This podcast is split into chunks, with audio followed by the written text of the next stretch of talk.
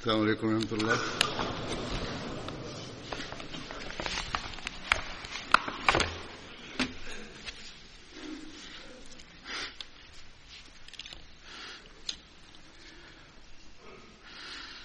أشهد أن لا إله إلا الله وحده لا شريك له وأشهد أن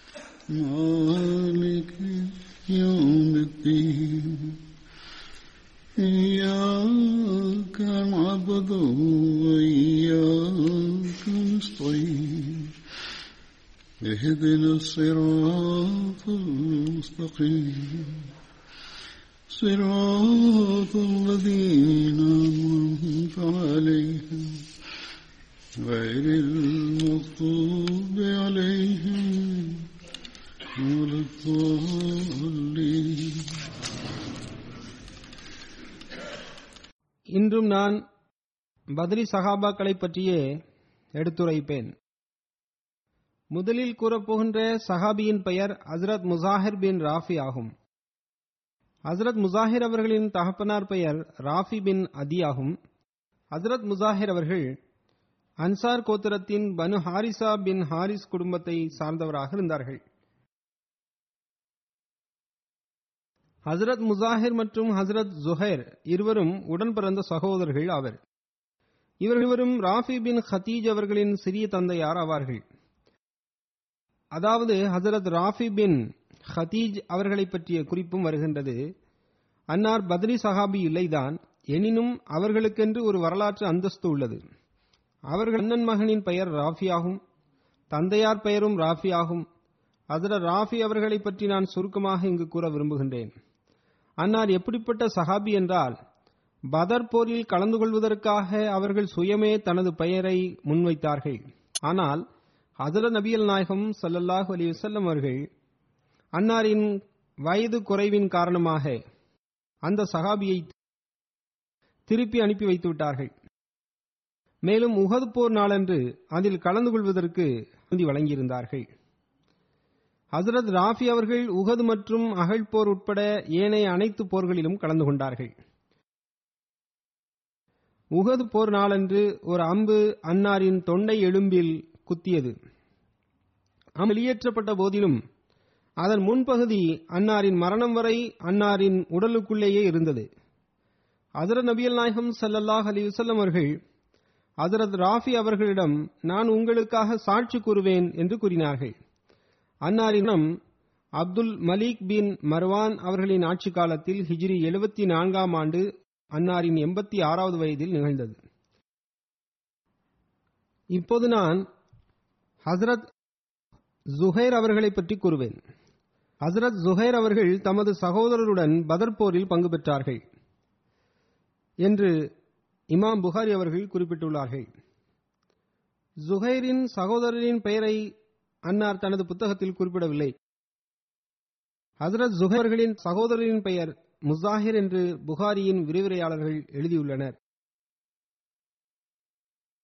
இதேபோன்று அசரத் நபியல் நாயகம் சல்லல்லாஹ் அலி வசல்லம் அவர்களின் வாழ்க்கை வரலாற்றை உள்ளடக்கிய புத்தகங்களான சபுலுல் ஹுதா ஒர் ரஷாதிலும் ஹசரத் ஜுஹைர் பின் ராஃபி அவர்களை பற்றி இவ்வாறு எழுதப்பட்டுள்ளது. அதாவது புகாரியின் அடிப்படையில் அன்னாரின் சகோதரர் ஹசரத் முசாஹிர் அவர்களும் பதர் போரில் கலந்து கொண்டிருந்தார்கள். நான் ஹசரத் முசாஹிர் அவர்களை பற்றியும் கூறிக்கொண்டிருக்கின்றேன். சஹாபாக்களின் வாழ்க்கையை உள்ளடக்கிய புத்தகங்களான அசதுல் காபா அல் இசாபத்துல் இஸ்தியாப் போன்றவற்றிலும் இவ்வாறு இடம்பெற்றுள்ளன. இவைகளில் ஹஜரத் முசாஹிர் அவர்களின் வரலாறு இடம்பெற்ற இடத்தில் அன்னார் பதர் போரில் பங்கு பெற்றதற்கான எந்த குறிப்பும் இல்லை. ஆனால் முசாஹிர் அவர்கள் பதர் போரில் பங்கு பெற்றதை உறுதி செய்யும் புத்தகங்கள் மிகவும் நம்பிக்கைக்குரிய புத்தகங்களாகவும் இருக்கின்றன. யஹ்யா பின் சஹல் பின் அபு ஹஸ்மா கூறுகின்றார். ஹசரத் முசாஹிர் பின் ராஃபி ஹாரிசி எனது தந்தையாரிடம் சிரியா நாட்டிலிருந்து ஆற்றல் வாய்ந்த சில வேலையாட்களை தன்னுடன் அழைத்து வந்தார்கள். அன்னாரின் விளைநிலங்களில் பணி செய்வதற்காக அவர்களை அன்னார் அழைத்து வந்தார்கள். அன்னார் ஹைபரை வந்தடைந்ததும் மூன்று நாட்கள் அங்கு தங்கினார்கள்.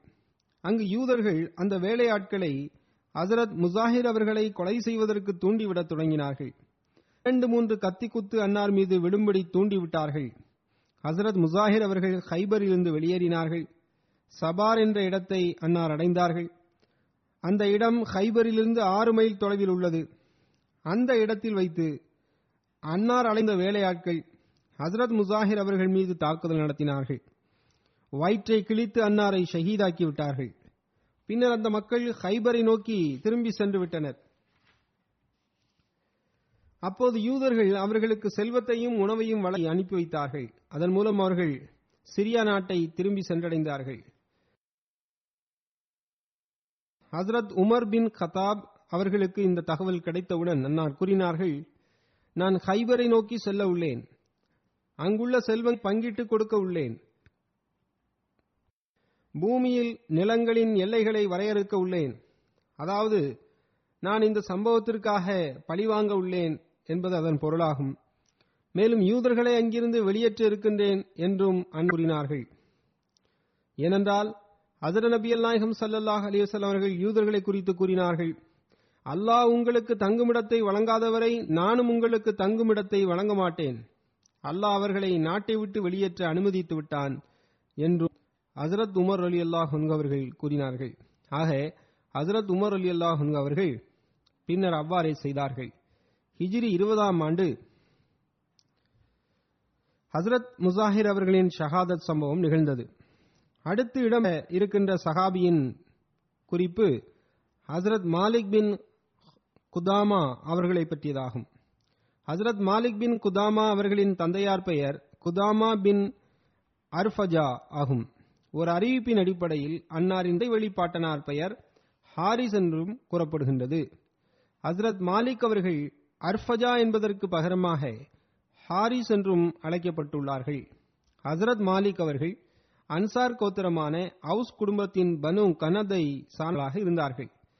ஹசரத் மாலிக் தனது ஒரு சகோதரரான ஹசரத் முன்சிர் பின் குதாமா அவர்களுடன் இணைந்து பதர் போரில் பங்கு பெற்றிருந்தார்கள்.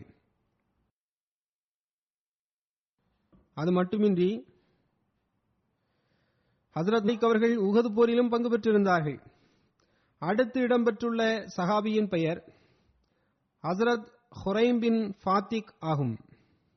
ஹசரத் ஹுரைம் பின் ஃபாத்திக் அவர்கள் பனு அசது கோத்திரத்தை சார்ந்தவராக இருந்தார்கள். அன்னார் தந்தையார் பெயர் ஃபாத்திக் பின் அஹரம் ஆகும். அல்லது அஹரம் பின் ஷதாத் என்றும் கூறப்படுகின்றது. அன்னாரது சுட்டுப்பெயர் அபு யஹியா ஆகும். ஆனால் மற்றொரு அறிவிப்பில் அபு ஐமன் என்றும் கூறப்பட்டது ஏனென்றால் அன்னாரின் மகனின் பெயர் ஹசரத் ஐமன் பின் அஹரம் ஆகும். ஹசரத் ஹுரைம் பின் ஃபாத்திக் தனது சகோதரரான ஹசரத் சஃப்ரா பின் ஃபாத்திக் அவர்களுடன் இணைந்து பதர் போரில் பெற்றிருந்தார்கள். ஒரு அறிவிப்பின் அடிப்படையில் ஹசரத் ஹுரைம் பின் ஃபாத்திக் அவர்கள் சுலா ஹுதைபியாவில் பங்கு பெற்றிருந்தார்கள். ஒரு அதிகாரப்பூர்வமற்ற அறிவிப்பில் இவ்வாறு வருகின்றது. அதாவது ஹசரத் ஹொரைம் பின் ஃபாத்திக் மற்றும் அன்னாரின் மகனான ஹசரத் ஐமன் ஆகிய இருவரும் மா வெற்றி கொள்ளப்பட்ட பிறகு பனு அசது கோத்திரம் இஸ்லாத்தை ஒப்புக்கொண்ட போது இவர்களும் இஸ்லாத்தை ஒப்புக்கொண்டனர். ஆனால் முந்தைய அறிவிப்பே மிகவும் சரியானதாகும். அதாவது ஹசரத் ஹுரைம் பதர் போரில் பங்கு பெற்றார்கள். மேலும் இமாம் புகாரி அவர்கள் அத்தாரிஹுல் கீர் என்ற தமது புத்தகத்தில் அன்னாரை பத்ரி சஹாபி என்றும் குறிப்பிட்டுள்ளார்கள். ஹசரத் ஹுரைம் அவர்கள் தமது மகனுடன் கூஃபா என்ற அந்த ஊருக்கு சென்று விட்டார்கள் ஒரு அறிவிப்பின் அடிப்படையில் இவர்கள் இருவரும் ரக்கா என்ற மிகவும் பிரபல்யமான நகரத்திற்கு இடம்பெயர்ந்து சென்று விட்டார்கள் அதே இடத்தில் இவர்கள் இருவரும் ஹசரத் அமீர் மாவியாவின் ஆட்சி காலத்தில் மரணமடைந்ததாக வரலாற்று குறிப்புகள் கூறுகின்றன. ஹசரத் ஹுரைம் பின் ஃபாத்திக் அவர்கள் தாம் இஸ்லாத்தை ஏற்றுக்கொண்ட சம்பவத்தை இவ்வாறு எடுத்துரைக்கின்றார்கள். அன்னார் கூறுகின்றார்கள் நான் தொலைந்து போன ஒட்டகங்களை தேடுவதற்காக சென்றேன். அந்த ஒட்டகங்களின் அடிச்சுவடுகளின் அடையாளங்களை பின்தொடர்ந்து சென்றபோது அப்போது இரவு நேரமாகிவிட்டது. அந்நிலையில் நான் அந்த ஒட்டகங்களை அப்ரகுல் லவ் அதாவது பனு அசத் பின் உஸ்மாவிற்கு சொந்தமான நீர் அருந்தக்கூடிய இடத்திற்கு சென்றடைந்தேன். அது மதினாவிலிருந்து பஸ்ரா செல்லும் வழியில் உள்ளது. ஒட்டகங்களை நான் அங்கே கட்டினேன். அதில் ஒரு ஒட்டகத்தின் தொடையில் நான் சாய்ந்து படுத்துக்கொண்டேன். அங்கேயே இரவை கழிப்பதற்காக நான் செய்தேன். இது ஹசரத் நபியல் நாயகம் சல்லாஹ் அலைஹி அவர்கள் ஹிஜ்ரத் செய்த ஆரம்ப காலகட்டத்தில் நடந்த சம்பவம் என்று கூறப்படுகின்றது. சம்பவம் தொடர்ந்து இவ்வாறு வருகின்றது. அன்னார் கூறுகின்றார்கள் நான் இந்த பள்ளத்தாக்கின் தலைவரிடத்தில் அடைக்கலம் வேண்டுகின்றேன் என்று நான் குரலில் கூறினேன். அக்காலத்தில் இது அவர்களது நடைமுறையாக இருந்து வந்தது. நான் இந்த ஊரின் தலைவரிடத்தில் அடைக்கலம் வேண்டுகின்றேன் என்று அன்னார் கூறினார்கள். ஹசரத் ஹுரைம் கூறுகின்றார்கள் அறிவீனமான காலகட்டத்தில் மக்களே போன்று கூறி வந்தனர். ஒரு நபர் ஒரு ஊரில் அறிவீனமான காலத்தில் இரவை கழிக்க வேண்டும் என்ற எண்ணத்தில் நுழைந்தால் அந்த ஊர்வாசிகள் மற்றும் முட்டாள்களின் தீங்கிலிருந்து தப்பித்துக் கொள்வதற்காக இந்த சொற்களை கூறி வந்தனர். எவ்வாறு இருப்பினும் தொடர்ந்து அன்னார் கூறுகின்றார்கள் திடீரென எனக்கு ஒரு குரல் கேட்டது மேலும் இந்த கவிதை அப்போது படிக்கப்பட்டது உன் மீது நன்மை உண்டாகட்டுமாக. கம்பீரமிக்க அல்லாஹ்வின் பாதுகாப்பை நீர் வேண்டுவீராக. அவன் விளக்கப்பட்டதை இறக்கக்கூடியவனாவான் அல்லாஹுவின் ஏகத்துவத்தை ஒப்புக்கொள்வீராக.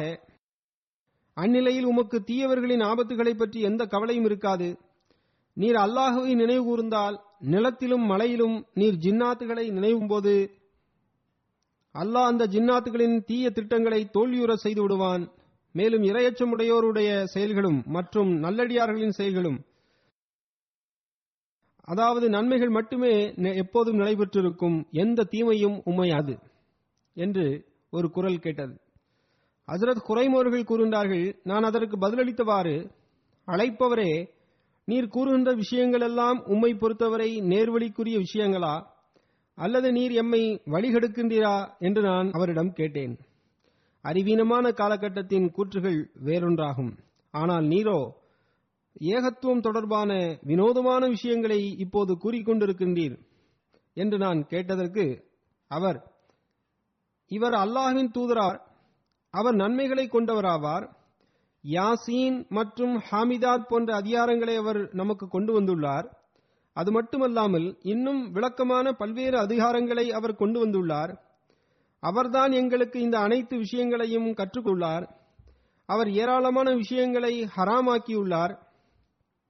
மேலும் ஏராளமான விஷயங்களை ஹலாலாகவும் ஆக்கியிருக்கின்றார். அவர் தொழுகை மற்றும் நோன்பிற்கான கட்டளைகளை வழங்கியுள்ளார். கடந்த காலங்களில் மக்களிடம் காண தீமைகளிலிருந்து அவர் மக்களை தடுத்து நிறுத்துகின்றார். ஏகத்துவத்திற்கான அறிவிப்பு எங்களுக்கு இவ்வாறுதான் தெரிய வந்துள்ளது என அவர் பதிலளித்தார். எனவே நாங்கள் அவ்வாறு கூறுகின்றோம் என்றும் ஹுரைம் அவரிடம் அந்த நபர் கூறினார். அதற்கு ஹசரத் ஹுரைம் அவர்கள் கூறுகின்றார்கள் அல்லாஹ் உம்மீது கருணை காட்டுவானாக. நீர் யார் என நான் அவரிடம் கேட்டேன். அதற்கு அந்த நபர் நான் மலிக் பின் மாலிக் ஆவேன் என்று அவர் கூறினார். மேலும் ஹசரத் நபியல் நாயகம் சல்லல்லாஹ் அலைஹி அவர்கள் தன்னை நஜத்வாசிகளின் ஜின்களுக்கு அதாவது தலைவர்களுக்கு என்னை பொறுப்பாளராக நியமித்து அனுப்பியுள்ளார்கள் என்றும் அவர் கூறினார். ஹசரத் ஹுரைமோர்கள் கூறினார்கள் அப்போது நான் அவரிடம் இவ்வாறு கூறினேன் எனது ஒட்டகங்களை பராமரிக்கக்கூடிய ஒருவர் எனக்கு கிடைத்தால் நாம் பேசிக்கொண்ட விஷயங்களை அந்த தூதரிடம் சென்று நானும் கேட்பேன் என்று நான் கூறினேன். ஏகத்துவத்தின் விஷயங்கள் அவருக்கு பிடித்திருந்தன. அன்னார் அதன் மீது ஈமான் கொள்ளவும் செய்தார்கள். மலிக் பின் மாலிகர்கள் கூறுகின்றார்கள் நான் உங்களது அந்த ஒட்டகங்களுக்கு பொறுப்பேற்றுக் கொள்கின்றேன். எந்த அளவுக்கென்றால் நான் அதனை உமது குடும்பத்தினரிடம் இன்ஷா அல்லாஹ் பாதுகாப்பாக கொண்டு சேர்த்து விடுவேன். ஹசரத் குறைம் அவர்கள் கூறினார்கள் நான் அந்த ஒட்டகங்களில் ஒட்டகத்தை மட்டும் எனக்காக ஆயத்தம் செய்தேன். அதன் மீது சவாரி செய்து நான் மதினாவை சென்றடைந்தேன். எஞ்சிய ஒட்டகங்களை அவரிடம் ஒப்படைத்து விட்டேன். நான் மதினாவை சென்றடைந்த போது அப்போது ஜும்மாவிற்கான நேரமாக இருந்தது. மக்கள் ஜும்மாத்தையில் மும்முரமாக இருந்தார்கள். இந்த மக்கள் ஜும்மா தொழட்டும். பிறகு நாம் உள்ளே செல்லலாம் என்று எண்ணி நான் அமர்ந்து விட்டேன் ஏனென்றால் நான் மிகவும் களைப்படைந்திருந்தேன். எனவே நான் எனது ஒட்டகத்தை அமர செய்தேன். அப்போது ஹசரத் அபு ஜர் அவர்கள் வெளியே வந்தார்கள். அன்னார் என்னிடம் உங்களை உள்ளே வரும்படி ஹசரத் நபியல் நாயகம் சல்லல்லாஹு அலிவசல்லம் அவர்கள் கூறுகின்றார்கள் என்று என்னிடம் கூறினார்கள். எனவே நான் உள்ளே சென்று விட்டேன். அப்போது உமது ஒட்டகத்தை பாதுகாப்பாக உமது வீட்டில் சென்று சேர்த்து விடுவேன் என்று கூறிய அந்த முதியவரின் நிலை என்னவாயிற்று? அவர் உமது ஒட்டகங்களை உமது வீட்டில் பாதுகாப்பாக கொண்டு சேர்த்து விட்டார் என்று என்னிடம் ஹசர நபியல் நாயகம் சல்லல்லாஹு அலி வசல்லம் அவர்கள் கூறினார்கள். இந்த அனைத்து சம்பவங்களையும் அல்லாஹ் ஹசர நபியல் நாயகம் சல்லல்லாஹ் அலி வசல்லம் அவர்களுக்கு நவீன் மூலமாக அறிவித்திருந்தான். ஹசரத் குரைம் அவர்கள் கூறுகின்றார்கள் நான் அதனை கேட்டுவிட்டு அல்லாஹ் அவர் மீது கருணை செய்யட்டும் என்று கூறினேன். ஹசர நபியல் நாயகம் சல்லல்லாஹு அலிவசல்லம் அவர்களும் ஆம் அல் அவர் மீது கருணை செய்யட்டும் என்று கூறினார்கள். அப்போது அல்லாஹுவை தவிர வணக்கத்திற்குரியவன் வேறு எவனும் இல்லை என நான் சாட்சியம் அளிப்பதாக ஹசரத் ஹுரைம் அவர்கள் நபியல் நாயகம் சல்லல்லாஹ் அலி வசல்லம் அவரிடத்தில் கூறினார்கள். இவ்வாறு மிக அழ முறையில் அன்னார் இஸ்லாத்தை ஏற்றுக்கொண்டார்கள். இவ்வாறு அன்னார் இஸ்லாத்தை ஒப்புக்கொண்ட சம்பவத்தை அன்னாரே எடுத்து கூறியுள்ளார்கள். ஹசரத் ஹுரைம் பின் ஃபாத்திக் அவர்கள் மிகவும் மென்மையான இயல்பை கொண்டவராக இருந்தார்கள். அது மட்டுமல்ல தூய்மையை பேணுகிறாகவும் அன்னார் இருந்தார்கள். ஆடையிலும் பழக்க வழக்கங்களிலும் அழகையும் தூய்மையையும் மிக அதிகமாக பேணக்கூடியவராக இருந்தார்கள். இஸ்லாத்தை ஒப்புக்கொள்வதற்கு முன்பு கீழாடையை நீளமானதாக அன்னார் அணிந்து வந்தார்கள். அதாவது மண்ணை தொடும் ஆடைகளை அணிந்து வந்தார்கள். மேலும் நீளமான தலைமுடியும் அன்னார் வைத்து வந்தார்கள். அந்த வகையில் முத்ரத் ஹாக்கிம் என்ற புத்தகத்தில் இது தொடர்பாக ஒரு ஹதீஸ் இடம்பெற்றுள்ளது. அதாவது ஹசரத் ஹொரைம் பின் ஃபாத்திக் அவர்கள் அறிவித்தார்கள் ஒரு முறை ஹசரத் நபியல் நாயகம் சல்லாஹ் அலிவசல்லம் அவர்கள் வருகை தந்தார்கள். மேலும் கூறினார்கள் ஹொரைமே உம்மிடத்தில் இரண்டு விஷயங்கள் இல்லை என்றால் பிறகு நீர் மிக நல்ல மனிதராக இருந்திருப்பீர். அதற்கு அன்னார் எனது தாயும் டீம் ஹசர நபியல் நாயகம் சல்லல்லாஹ் அலிவசல்லம் அவர்கள் மீது அர்ப்பணமாகட்டுமாக. அல்லாஹின் தூதரவர்களே அவ்விரண்டு விஷயங்கள் என்ன என்று அன்னார் கேட்டார்கள். அதற்கு அதிர நபியல் நாயகம் சல்லல்லாஹ் அலிவசல்லம் அவர்கள் உமது தலைமுடியை நீர் அதிகரித்திருப்பதும் உமது ஆடைகளை நீளமாக நீர் தொங்கவிட்டிருப்பதும் அதாவது பெருமைக்காக நீளமான ஆடையை அணிந்திருப்பதும் ஆகும் என்று கூறினார்கள். உடனே ஹசரத் குறைம் அவர்கள் சென்றார்கள். தமது முடியை வெட்டினார்கள். மேலும் தமது ஆடையையும் சிறிதாக்கிக் கொண்டார்கள்.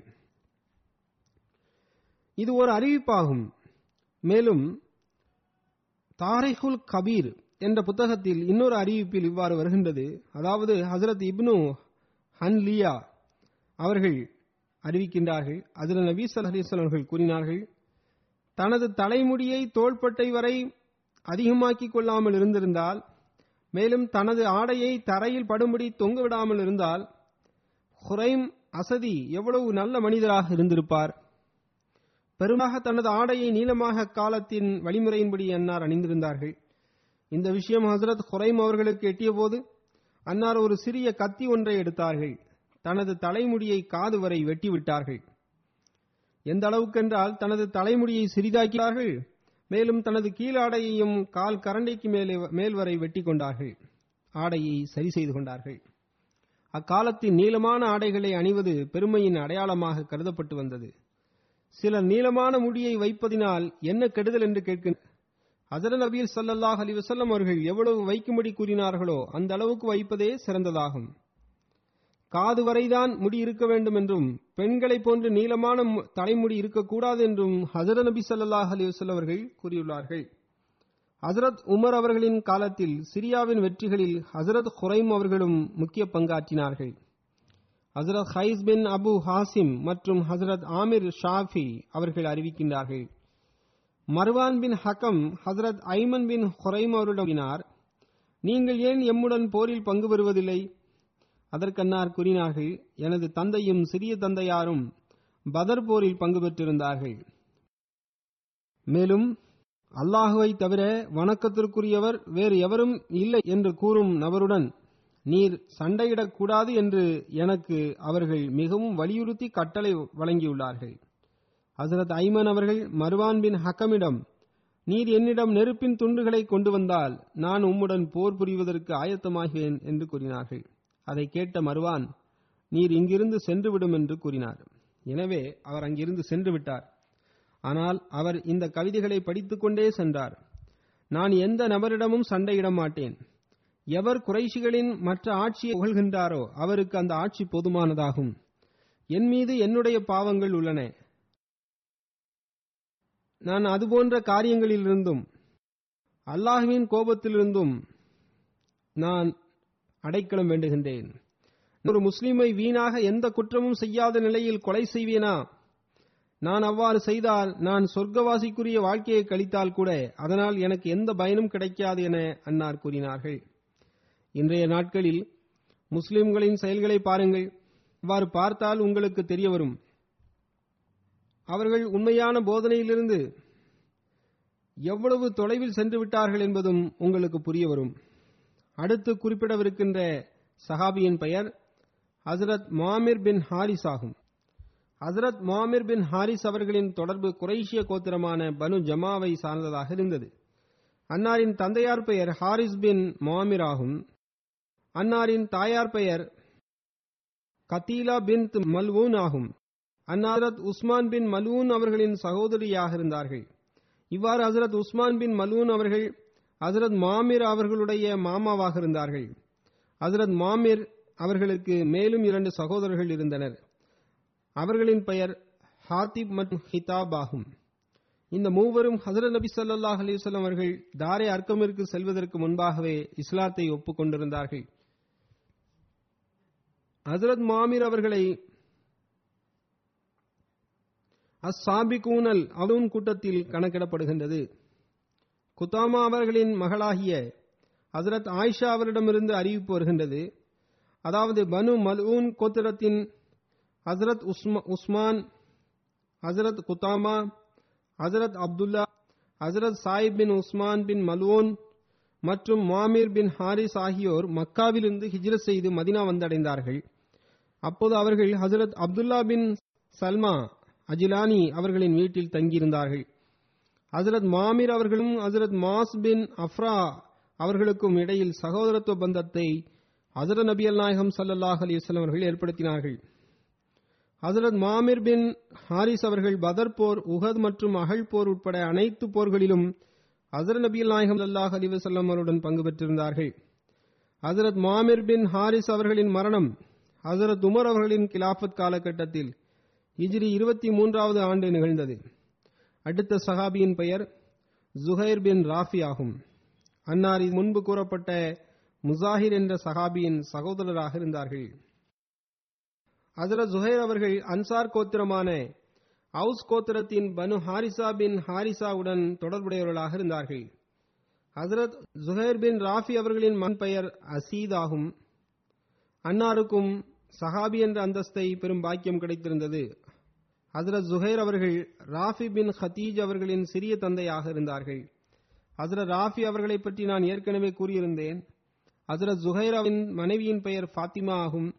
அன்னார் பனு அதி பின் கனம் கோத்தரத்தை சார்ந்தவராக இருந்தார்கள். ஹசரத் முசாஹிர் பின் ராஃபி அவர்கள் ஹசரத் ஜுஹைர் அவர்களின் உடன் பிறந்த சகோதரராக இருந்தார்கள். இரண்டு சகோதரர்களும் பதர் போரில் பங்கு பெறும் நர்பாக்கியத்தை பெற்றிருந்தார்கள். பலர் அன்னார் பதர் போரில் பங்கு பெறவில்லை என்று கூறுகின்றனர். ஆனால் பெரும்பாலான வரலாற்று நூல்களில் அன்னார் பங்கு பெற்றுள்ளதாகவே வந்துள்ளது. ஹசரத் ஜுஹைர் அவர்கள் ஒக்குபா சானியா பையத்தின் போதும் பதர் போர் மற்றும் உஹத் போரிலும் ஏனைய அனைத்து போர்களிலும் ஹசரத் நபி அல் நாயகம் சல்லாஹ் அலிவசல்லம் அவருடன் கலந்து கொண்டுள்ளார்கள். ஹசரத் ராஃபி பின் ஹத்தீஜ் தனது சிறிய தந்தையாரான ஹசரத் ஜுஹைர் பின் ராஃபி அவரிடமிருந்து அறிவிக்கின்றார்கள். நான் கூறினேன் ஹசரத் நபியல் நாயகம் சல்லல்லாஹ் அலிவசல்லம் அவர்கள் தடுத்த விஷயங்களிலிருந்து நாங்கள் எங்களை தடுத்து நிறுத்திக் கொண்டோம். நபி சல்லாஹ் அலிவசல்லம் அவர்கள் கூறியதையே நாங்கள் பின்பற்றி வந்தோம். ஜுஹர் அவர்கள் கூறினார்கள் ஹசரத் நபி சல்லாஹ் அலிவசல்லம் அவர்கள் என்னை அழைகள் மேலும் நீங்கள் உங்கள் விளைநிலங்களை என்ன செய்கின்றீர்கள்? என்று கேட்டார்கள். நான் கூறினேன் நாங்கள் அதனை குத்தகைக்கு விட்டு விடுகின்றோம். அதாவது நிலத்தை குத்தகைக்கு கொடுத்து விடுகின்றோம். மேலும் நீர் ஓடைக்கு அருகில் இருக்கின்ற நிலத்தின் பகுதி விளைச்சல் எங்களுக்குரியதாகும் என்ற நிபந்தனையின் அடிப்படையில் நாங்கள் நிலத்தை குத்தகைக்கு கொடுத்து விடுகின்றோம் என்றும் நான் கூறினேன். அதாவது தண்ணீருக்கு அருகில் இருக்கின்ற இடத்தில் அதிக விளைச்சல் இருக்கும். எனவே நாங்கள் அதனை எடுத்துக்கொள்வோம் என்றும் நான் கூறினேன். பேரிச்சம்பழம் மற்றும் இதர தானியங்களில் குறிப்பிட்ட அளவை பங்காக நாங்கள் வந்தோம் என்றும் நான் கூறினேன். அதற்கு அசுர நபி சல்லாஹ் அலைஹி அவர்கள் நீங்கள் அவ்வாறு செய்யாதீர்கள் என்று கூறினார்கள். ஒன்று நீங்கள் அதில் சொந்தமாக விவசாயம் செய்யுங்கள் அல்லது அதை காலியாக விட்டுவிடுங்கள். அதற்கு ஹசரத் ராஃபி அவர்கள் நான் செவியேற்று விட்டேன் இனி அவ்வாறு செய்வேன் என்று கூறினார்கள். அதன் பிறகு நாங்கள் சுயமே விவசாயம் செய்து வந்தோம். அல்லது உரிமை படைத்தவருக்குரிய பங்கு கிடைத்துவிடும் வகையில் எங்களுடைய பங்கையும் நாங்கள் பெற்று வந்தோம். அடுத்து நான் கூறப்போகும் சஹாபியின் பெயர் ஹசரத் அம்ருபின் அயாஸ் ஆகும். ஹசரத் அம்ர் அவர்கள் யமன் நாட்டை சார்ந்தவராக இருந்தார்கள். மேலும் அன்சார்களின் பனு லவ்சான் கோத்திரத்தை சார்ந்தவராக அன்னார் இருந்தார்கள். அன்னாரின் தந்தையார் பெயர் அயாஸ் பின் அம்ராகும் அன்னாரின் தந்தை வழி பாட்டனார் பெயர் ஜைதாகும் ஒரு அறிவிப்பில் வருகின்றது. ஹசரத் அம்ர் அவர்கள் பதர் மற்றும் உஹத் போர்களில் ஹசரத் நபி சல்லாஹ் அலி வசல்லம் அவருடன் பங்கு பெற்றிருந்தார்கள். ஹசரத் அம்ர் அவர்கள் ஹசரத் ரபி பின் அயாஸ் மற்றும் ஹசரத் வராக்கா பின் அஸ் ஆகியோரின் சகோதரராக இருந்தார்கள். இந்த மூன்று சகோதரர்களுக்கும் பதர்போரில் பங்கு பெறும் நர்பாக்கியம் கிடைத்திருந்தது. அடுத்து இடம்பெறும் சஹாபியின் பெயர் ஹசரத் மதுலஜ் பின் அம்ர் ஆகும். ஹசரத் மதுலஜ் பின் அம்ர் அவர்கள் பெயர் மதுலாஜ் என்றும் வந்துள்ளது. அன்னார் பனு சலீமின் குடும்பமான பனு ஹிஜிர் கோத்திரத்தை சார்ந்தவராக இருந்தார்கள். ஹசரத் மதுலஜ் பதர் போரில் தனது இரண்டு சகோதரர்களான ஹசரத் சகப் பின் அம்ரு மற்றும் ஹசரத் மாலிக் பின் அம்ரு ஆகியோர் பங்கு பெற்றிருந்தார்கள். ஹசரத் மதுலஜ் பின் அம்ரு ஹசரத் நபியில் நாயகம் சல்லாஹ் அலி வல்லம் அவருடன் பதர் உஹத் மற்றும் அதன் பிறகு நடைபெற்ற அனைத்து போர்களிலும் பங்கு பெற்றிருந்தார்கள். ஹசரத் அமீர் மாவியாவின் ஆட்சி காலத்தில் ஹசரத் மதுலஜ் பின் அம்ர் அவர்களின் மரணம் ஹிஜ்ரி ஐம்பதாவது ஆண்டில் நிகழ்ந்தது. அடுத்து இடம்பெறும் சஹாபியின் பெயர் ஹசரத் அப்துல்லா பின் சுஹைல் ஆகும். ஹசரத் அப்துல்லா அவர்களின் தந்தையார் பெயர் சுஹைல் பின் அம்ராகும் மற்றும் தாயார் பெயர் ஃபாஹ்தா பின் அம்ராகும் அன்னாரின் சகோதரரின் பெயர் அபு ஜுந்தல் ஆகும். ஹசரத் அப்துல்லா அவர்கள் தமது சகோதரர் அபு ஜுந்தலை விட வயதில் மூத்தவராக இருந்தார்கள். ஹசரத் அப்துல்லா அவர்களின் சுட்டுப்பெயர் அபு சுஹைல் ஆகும். ஹசரத் அப்துல்லா பின் சுஹைல் குறைஷிகளின் பனு ஆமீர் லூயி குடும்பத்தை சார்ந்தவராக இருந்தார்கள். இப்னு இஸ்ஹாக் என்ற வரலாற்று புத்தகத்தில் அபிசீனியாவிற்கு இரண்டாம் முறை சென்றவர்களின் பெயர்களில் இவரது பெயரும் இடம்பெற்றுள்ளது. ஹசரத் அப்துல்லா பின் சுஹைல் அபிசீனியாவிலிருந்து திரும்பியவுடன் அன்னாரின் தந்தையார் அன்னாரை பிடித்து அன்னாரின் மார்க்கத்திலிருந்து வலுக்கட்டாயமாக விலக செய்து விட்டார்கள் அதாவது அன்னார் மீது பலவந்தம் செய்தார். ஹசரத் அப்துல்லா பின் சுஹைல் மீண்டும் திரும்புவதாக வெளிப்படுத்தினார்கள். அன்னார் இணை வைப்பவருடன் இணைந்து முஸ்லிம்களை எதிர்கொள்ள வந்தார்கள். அதாவது இணை வைப்பவருடன் இணைந்தார்கள். தனது தந்தையிடம் இவ்வாறு கூறினார்கள். சரி நான் திரும்ப மார்க்கத்திற்கு வந்து விடுகின்றேன். இஸ்லாம் என்ற அந்த மார்க்கத்திலிருந்து தௌபா செய்து விடுகின்றேன் என்றினார்கள். அன்னார் இணை வைப்போருடன் இணைந்து முஸ்லிம்களை எதிர்கொள்வதற்கு பதர் மைதானத்தை நோக்கி சென்றார்கள். அவ்வாறு அன்னார் கூறிவிட்ட போதிலும் அன்னாரின் உள்ளம் நிம்மதி இழந்திருந்தது. எவ்வாறு இருப்பினும் இணை வைப்போருடன் இணைந்து பதர் போருக்காக சென்றார்கள். ஹசரத் அப்துல்லா அவர்கள் தனது தந்தையார் சுஹைல் பின் அமருடன் சென்றார்கள். அன்னாருடன் சவாரியில் அமர்ந்திருந்தார்கள். அவர் தனது மார்க்கத்திலிருந்து திரும்ப வந்துவிட்டார். அதாவது இஸ்லாத்தை விட்டு வந்துவிட்டார் என்ற விஷயத்தில் அண்ணா தந்தையாருக்கு எந்த சந்தேகமும் இருந்திருக்கவில்லை. பதர் என்ற அந்த இடத்தில் முஸ்லிம்களும் இணை வைப்பவர்களும் எதிரெதிரே வந்தபோது இரு படைகளும் ஒருவர் மற்றவரை எதிர்கொண்ட போது ஹசரத் அப்துல்லா பின் சுஹேல் அவர்கள் முஸ்லிம்களின் பக்கம் சென்று விட்டார்கள். போக்கு முன்பாகவே ஹசரத் நபி சல்லாஹ் அலிவசல்லம் அவரிடத்தில் அன்னார் வந்துவிட்டார்கள் இவ்வாறு அன்னார் இஸ்லாத்தின் நிலையில் பதர் போரில் பங்கு பெற்றார்கள். அப்போது அன்னாரின் வயது இருபத்தி ஏழாக இருந்தது. ஹசரத் அப்துல்லா அவர்கள் இவ்வாறு செய்ததன் காரணமாக அன்னாரின் தந்தையார் சுஹைல் பின் அம்ரு அவர்களுக்கு கடுமையான கோபம் வந்தது. ஹசரத் அப்துல்லா பின் சுஹைல் அவர்கள் பதர் உஹத் மற்றும் அகழ் போர் உட்பட அனைத்து போர்களிலும் ஹசரத் நபி சல்லாஹ் அலிவசல்லம் அவருடன் இணைந்து பங்கு பெற்றார்கள். ஹசரத் அப்துல்லா அவர்கள் மக்கா வெற்றி கொள்ளப்பட்ட நாளன்று ஹசரத் நபி சல்லா அலிவல்லம் அவரிடம் தமது தந்தையாருக்கு பாதுகாப்பு வழங்கும்படி கேட்டார்கள். அதாவது அன்னாரை மன்னிக்கும்படியும் அன்னாருக்கு அடைக்கலம் அளிக்கும்படியும் வேண்டினார்கள். அன்னார் ஹசரத் நபி சல்லாஹ் அலைஹி அவரிடத்தில் சென்று அல்லாஹின் தூதரவர்களே தாங்கள் என் தந்தைக்கு பாதுகாப்பு வழங்குவீர்களா என்று கேட்டீர்கள் அப்போது அவர் அல்லாஹின் பாதுகாப்பின் காரணமாக பாதுகாப்பாக உள்ளார்.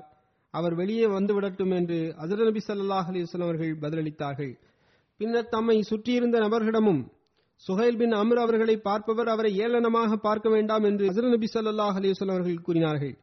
நிச்சயமாக சுஹைல் அறிவாளியும் கண்ணியமிக்க நபரும் ஆவார் சுஹைல் போன்ற நபர் இஸ்லாத்தை பற்றி அறியாமல் இருக்க முடியாது என்றும் ஹசரத் நபி சல்லாஹ் அலிவசல்லம் அவர்கள் கூறினார்கள். ஹசரத் அப்துல்லா பின் சுஹைல் எழுந்து தனது தந்தையாருடன் சென்றார்கள். மேலும் ஹசரத் நபி அல் நாயகம் சல்லாஹ் அலிவசல்லம் அவருடன் நிகழ்ந்த உரையாடலை பற்றி அன்னாரிடம் தெரிவித்தார்கள். மேலும் சுஹைல் அவர்கள் அல்லாஹ் மீது ஆணையாக தான் முதுமை மற்றும் இளமையில் நன்மை செய்தவராக இருந்ததாகவும் கூறினார்கள். ஹசரத் அப்துல்லா அவர்களின் தந்தையான சுஹைல் அவர்கள் அந்த சந்தர்ப்பத்தில் இஸ்லாத்தை ஏற்றுக்கொண்டார்கள். ஹசரத் சுஹைல் அவர்கள் ஈமான் கொண்ட பிறகு அல்லாஹ் இஸ்லாத்தில் எனது மகனுக்கு அதிகமான நன்மைகளை வைத்திருக்கின்றான் என்று கூறினார்கள். ஹசரத் அப்துல்லா அவர்கள் யமாமா போரில் பங்கு பெற்றார்கள். மேலும் அதே போரில் ஹிஜ்ரி பனிரெண்டாம் ஆண்டு ஹசரத் அபுபக்கர் சித்திக் அலி அல்லாஹன் அவர்களின் கிலாஃபத் காலகட்டத்தில் ஷஹீதானார்கள். அப்போது அன்னாரது வயது முப்பத்தி எட்டாக இருந்தது. அதரத் அபுபக்கர் சித்திக் அவர்கள் கிலாஃபத் காலகட்டத்தில் ஹஜ் செய்வதற்காக மக்கா சென்றார்கள். அப்போது ஹசரத் அப்துல்லா பின் சுஹேல் அவர்களின் தந்தையாகிய ஹசரத் சுஹேல் பின் அம்ர் அவர்கள் மக்காவில் ஹசரத் அபுபக்கர் அலி அல்லாஹன் அவர்களை சந்திக்க சென்றார்கள். அப்போது ஹசரத் அபுபக்கர் அவர்கள் அன்னாரின் மகனாகி அப்துல்லா அவர்களின் மரணத்திற்கான இரங்கலையும் தெரிவித்தார்கள். அப்போது ஹசரத் சுஹேல் அவர்கள் கூறினார்கள் ஷஹீத் அதாவது உயிர் தியாகி தனது குடும்பத்தினரில் எழுபது நபர்களுக்கு பரிந்துரை செய்வார் என்று நபி சல்லாஹ் அலைஹி அவர்கள் கூறிய செய்தி எனக்கு கிடைத்துள்ளது. எனவே எனது மகன் என்னை விட்டுவிட்டு வேறு எவர் பேரையும் கூறமாட்டான் என்று நான் நம்புகின்றேன். அதாவது நான் மரணித்த பிறகு எனது பாவ மன்னிப்பிற்காக அவர் பரிந்துரை செய்வார் என்று அப்துல்லா அவர்களின் தந்தை கூறினார். இரண்டாவது கருத்தின் அடிப்படையில் ஹசரத் அப்துல்லா பஹ்ரேன் பகுதியில் எண்பத்தி எட்டாவது வயதில் ஷஹீதானார்கள். அந்த பகுதி ஹசரத் அபுபக்கர் அலி அல்லாஹன் அவர்களின் கிலாஃபத் காலகட்டத்தில் ஹிஜ்ரி பனிரெண்டாம் ஆண்டு வெற்றி கொள்ளப்பட்டது. எவ்வாறு இருப்பினும் இரண்டு அறிவிப்புகள் நமக்கு கிடைத்துள்ளன. ஹசரத் யசீத் பின் ஹாரிஸ் என்ற சஹாபியை பற்றி நான் அடுத்து எடுத்துக் கூறுவேன். ஹசரத் யசீத் பின் ஹாரிஸ் அன்சாரின் ஹஜ்ரஜ் கோத்திரத்தின் பனு அஹ்மர் பின் ஹாரிசா குடும்பத்தை சார்ந்தவராவார். அன்சார் அன்னாரின் தந்தையார் பெயர் ஹாரிஸ் பின் ஹைஸ் ஆகும். தாயார் பெயர் ஹசம் ஆகும். அன்னார் கீன் பின் யசர் கோத்திரத்தை சார்ந்தவராக இருந்தார். கீன் என்பது யமனில் உள்ள கசா கோத்திரத்தின் ஒரு கோத்திரமாகும். ஹசரத் யசீத் அவர்கள் தனது தாயாரியரால் யசீத் ஹசம் என்றும் யசீத் பின் ஹசம் என்றும் அழைக்கப்பட்டார்கள். ஹசரத் யசீத் பின் ஹாரிஸின் ஒரு சகோதரர் அப்துல்லா பின் ஹசம் ஆவார்கள். ஹசரத் உமைர் பின் அப்தே உமர் துஷ்ஷிமாலைன் என்ற பெயராலும் அழைக்கப்பட்டார்கள். இப்னு ஹிஷாம் அறிவிக்கின்றார் அன்னார் அஷிமாலைன் என்று அழைக்கப்பட்டார்கள். ஏனென்றால் அன்னார் பெரும்பாலும் இடது கைகளால் பணி செய்து வந்தார்கள். துல் எதைன் என்றும் அன்னார் அழைக்கப்பட்டு வந்தார்கள். அதன் காரணம் என்னவென்றால் அன்னாரின் கரம் மிக நீளமானதாக இருந்தது. அதேபோன்று அன்னார் இரண்டு கரங்களாலும் பணி செய்து வந்தார்கள். எனவே துல் எதைன் என்ற இரண்டு கைகளை கொண்டவர் என்றும் அழைக்கப்பட்டு வந்தார்கள் என்றும் வரலாறு வருகின்றது. அன்னாரின் பெயர் உமைர் பின் அப்தே உமர் ஹசாயி ஆகும். அன்னார் ஹிஜ்ரத் செய்து மதினா வந்தடைந்தார்கள். அப்போது ஹசரத் நபி நாயகம் சல்லாஹ் அலிஸ்வல் அவர்கள் அன்னாருக்கும் ஹசரத் யசீத் பின் ஹாரிஸ் ஆகியோருக்கும் இடையில் சகோதரத்துவத்தை ஏற்படுத்தினார்கள். யசீத் பின் ஹாரிசா அவர்களுடன் சகோதரத்துவ பந்தம் ஏற்படுத்தப்பட்டதால் தான் துஷ்ஷிமாலைன் இடது கை கொண்டவர் என்ற சுட்டுப்பெயரை கொண்ட உமர் பின் அப்தே அமர் அவர்களை பற்றி இங்கு கூறப்பட்டுள்ளது. ஹசரத் யசீத் மற்றும் ஹசரத் துஷிமாலைன் இருவருக்கும் பதர் போரில் பங்கு பெறும் நல்பாக்கியம் கிடைத்திருந்தது. இருவருமே அப்போரில் ஷஹாதத்திற்கான அந்தஸ்தை பெற்றார்கள். நௌஃபல் பின் மாவியா தீனி என்பவர். நௌஃபல் பின் மாவியா தீனி என்பவன் ஹசரத் யசீத் அவர்களை ஷஹீதாக்கினான். மற்றொரு அறிவிப்பின் அடிப்படையில் அன்னாரை கொன்றவரின் பெயர் தொய்மா பின் அதி என்றும் வந்துள்ளது. ஹசரத் யசீத் பின் ஹாரிஸ் அவர்கள் பதர் நாளன்று தமது கரத்தில் பேரிச்சம்பளத்தை வைத்திருந்தார்கள். அன்னார் அதனை வீசிவிட்டு போரிட்டு ஷஹீதாகிவிட்டார்கள். அடுத்து எடுத்துக் கூற இருக்கின்ற சஹாபியின் பெயர் ஹசரத் உமைர் பின் ஹமாம் ஆகும்.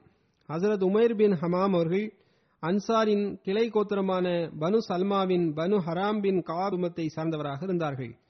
ஹசரத் உமைர் அவர்களின் தந்தையார் பெயர் ஹமாம் பின் ஜமு ஆகும். தாயார் பெயர் நவாப் பின் ஆமீர் ஆகும். ஹசரத் நபி அல்நாயகம் சல்லாஹ் அலிஸ்லாம் அவர்கள் ஹசரத் உமைர் பின் ஹவாம் மற்றும் ஹசரத் உபைதா பின் ஹாரி மத்லவி ஆகியோருக்கிடையில் சகோதரத்துவ பந்தத்தை ஏற்படுத்தினார்கள். அன்னார் மக்காவிலிருந்து மதினாவிற்கு இஜர செய்திருந்தார்கள். இவர்கள் இருவரும் பதர் நாளன்று ஷஹீதானவர்களை சார்ந்தவர்களாக இருந்தார்கள். பதர் போரின் போது இணை வைப்பவர்கள் நேர்ந்தார்கள் அப்போது வானம் மற்றும் பூமியின் பரப்பளவு கொண்ட சொர்க்கத்திற்காக முன்னோக்கி செல்லுங்கள் என்று ஹசரத் நபி நாயகம் சல்லல்லாஹு அலி அவர்கள் கூறினார்கள். அறிவிப்பாளர் கூறுகின்றார் அல்லாஹின் தூதரவர்களே வானம் மற்றும் பூமிக்கு சமமான பரப்பளவை கொண்ட சொர்க்கை பற்றியா நீங்கள் கூறிக்கொண்டிருக்கின்றீர்கள்? என்று ஹசரத் உமைர் பின் ஹவாம் அவர்கள் கேட்டார்கள். அதற்கு ஹசரத் நபி சல்லாஹ் அலி வசலம் அவர்கள் ஆம் என்று பதிலளித்தார்கள்.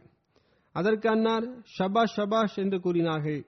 ஹசரத் நபி அல் நாயகம் சல்லாஹ் அலி வல்லம் அவர்கள் நீங்கள் ஷபாஷ் என்று கூறிக்கொண்டிருக்கின்றீர்களே அதற்கான காரணம் என்ன? என்று வினவினார்கள். அதற்கு அல்லாஹ் மீது ஆணையாக நான் சொர்க்கவாசிகளை சார்ந்தவனாக ஆகிவிட வேண்டும் என்ற ஆசையின் காரணமாகவே அவ்வாறு கூறுகின்றேன் என்று அன்னார் பதிலளித்தார்கள். அதற்கு ஹசரத் நபிசல்லாஹ் அலிசல் அவர்கள் நீர் சொர்க்கவாசிகளை சார்ந்தவர் ஆவீர் என்று கூறினார்கள். ஹசரத் உமைர் பின் ஹமாம். அவர்கள் தனது பையிலிருந்து பேரிச்சம்பளத்தை எடுத்தார்கள். அதனை உண்ணத் தொடங்கினார்கள். பின்னர் ஹசரத் நபி சல்லா அலிஸ்லாம் அவர்கள் நான் இந்த பேரிச்சத்தை சாப்பிடுகின்ற வரை உயிருடன் இருந்தால் அது நீண்ட வாழ்க்கையாகும் என்று கூறினார்கள். அறிவிப்பாளர் கூறுகின்றார் அந்த சஹாபி அதன் பின்னர் தாம் வைத்திருந்த பேரிச்சம்பளத்தை வீசிவிட்டார். பின்னர் நிராகரிப்பாளர்களுடன் சென்று சண்டையிட்டு அங்கேயே ஷஹீதாகிவிட்டார் பதர் சந்தர்ப்பத்தின் போது ஹசரத் உமைர் பின் ஹமாம் அவர்கள் இந்த கவிதை வரிகளை படித்தார்கள். அதன் பொருள் நான் அல்லாஹ்விடமிருந்து இறை அச்சத்தை தவிர வேறு எந்த ஒரு வழிப்பாதை உணவையும் எடுத்து செல்லவில்லை. மேலும் அல்லாஹின் வழியில் ஜிஹா செய்வதில் நான் உறுதிப்பாடு இருக்கின்றேன் நிச்சயமாக தக்வா உயர்ந்த விஷயமாகும். எல்லாவற்றையும் விட நேர்வழியின் பக்கம் வழிகாட்டக்கூடியதாகும். உயிருள்ள அனைவரும் அழியக்கூடியவர்களே இஸ்லாத்தில் அன்சார்களில் முதலில் ஷஹீதானவர் ஹசரத் உமர் பின் ஹமாம் அவர்கள். அன்னாரை ஹாலித் பின் ஆலம் என்பவன் ஷஹீதாக்கினான். சிலரின் பார்வையில் முதல் முதலில் ஷஹீதான அன்சாரி சஹாபி ஹசரத் ஹாரிசா பின் ஹைஸ் ஆவார்கள். இரண்டு அறிவிப்புகள் உள்ளன. எவ்வாறு இருப்பினும் இவர்கள் இருவரும் பதர்போர் ஷஹீத் ஆவர். ஹசரத் ஹமீத் அன்சாரி என்ற ஒரு சஹாபியை பற்றி நான் கூறு ஹசரத் ஹமீத் அன்சாரி என்ற ஒரு சஹாபியை பற்றி நான் எடுத்துக் கூறுவேன்.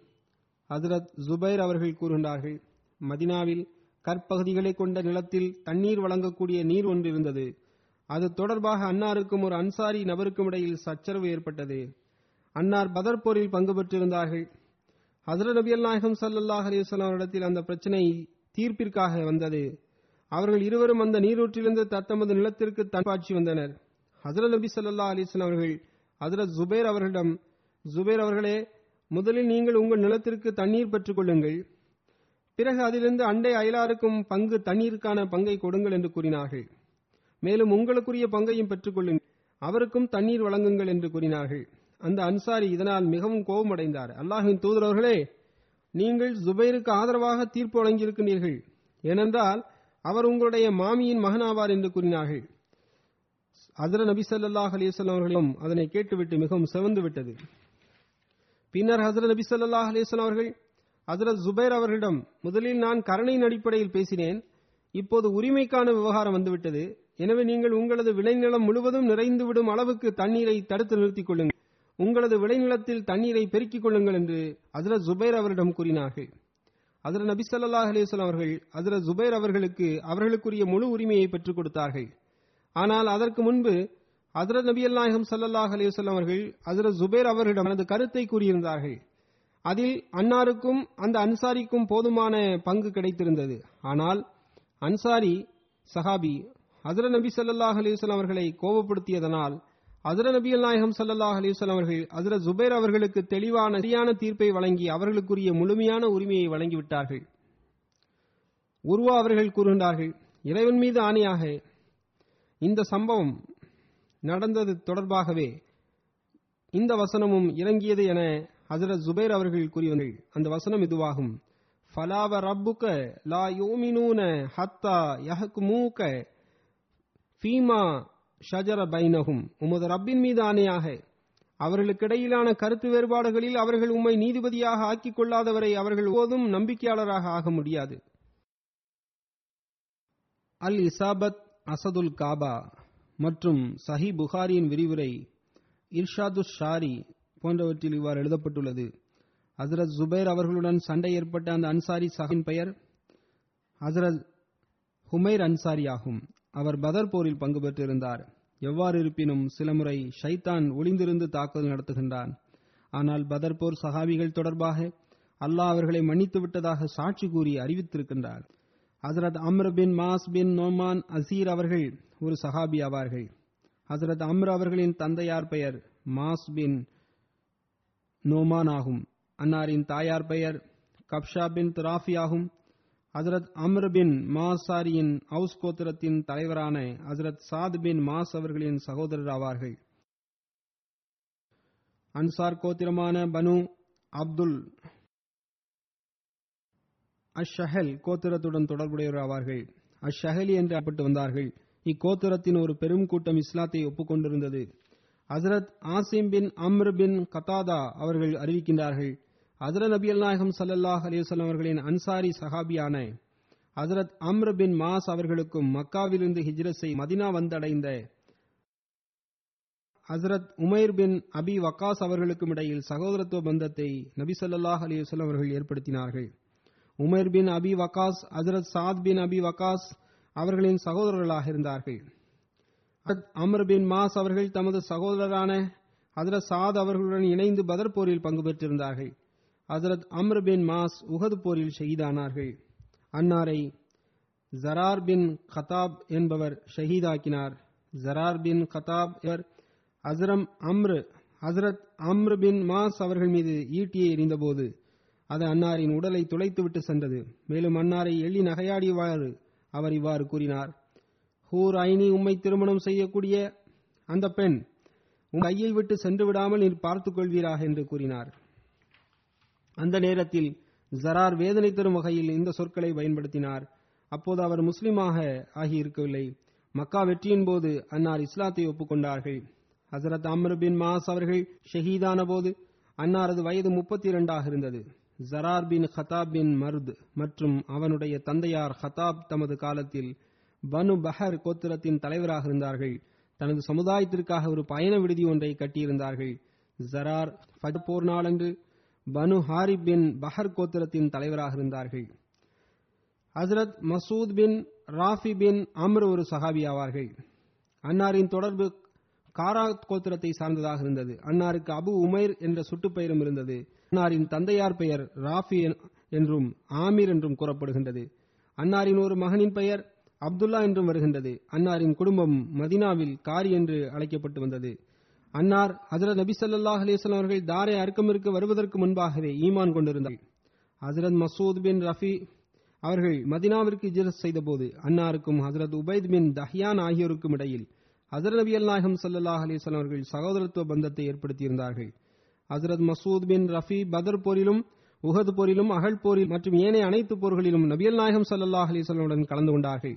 இஜிரி முப்பதாம் ஆண்டு அன்னாரது மரணம் நிகழ்ந்தது. அப்போது அன்னாரது வயது அறுபதை விட அதிகமாக இருந்தது. அல்லாஹ் அனைத்து சஹாபாக்களின் அந்தஸ்துகளை உயர்த்துவானாக. அவரிடமிருந்து அனைத்து நன்மைகளையும் நம்மிடமும் நிலைபெற செய்வானாக இதன் பிறகு நான் சுருக்கமாக இதை கூறிக்கொள்ள விரும்புகின்றேன்.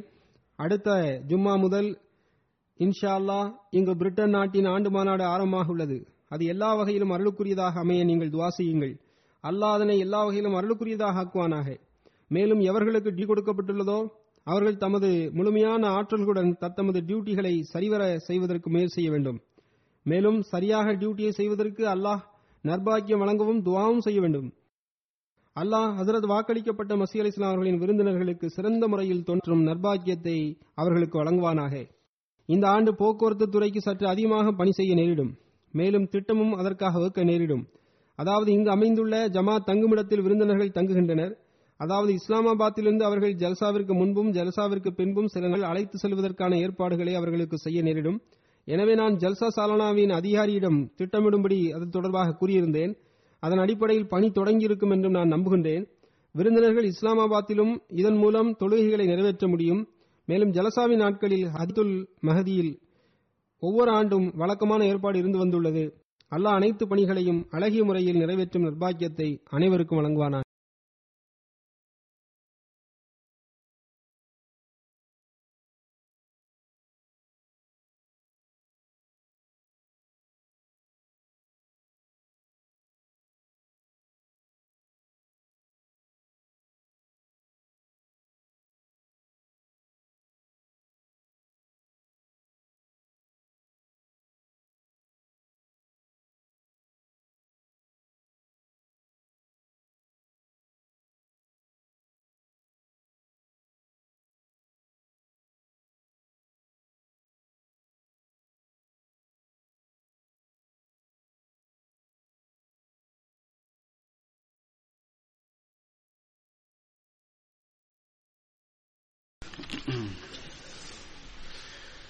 الحمد لله الحمد لله نحمده ونستعينه ونستغفره ونؤمن به ونتوكل عليه ونعوذ بالله من شرور أنفسنا ومن سيئات أعمالنا من يهده الله من يهده الله فلا مضل له ومن يضلل فلا هادي له.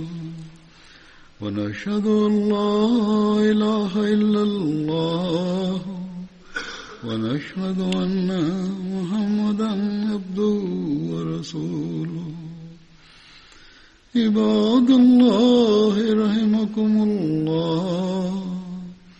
إن الله يأمر بالعدل واللسان وإيتاء ذي القربى وينهى عن الفحشاء والمنكر والبغي يعظكم لعلكم تذكرون. اذكروا الله يذكركم وادعوه يستجب لكم ولذكر الله أكبر.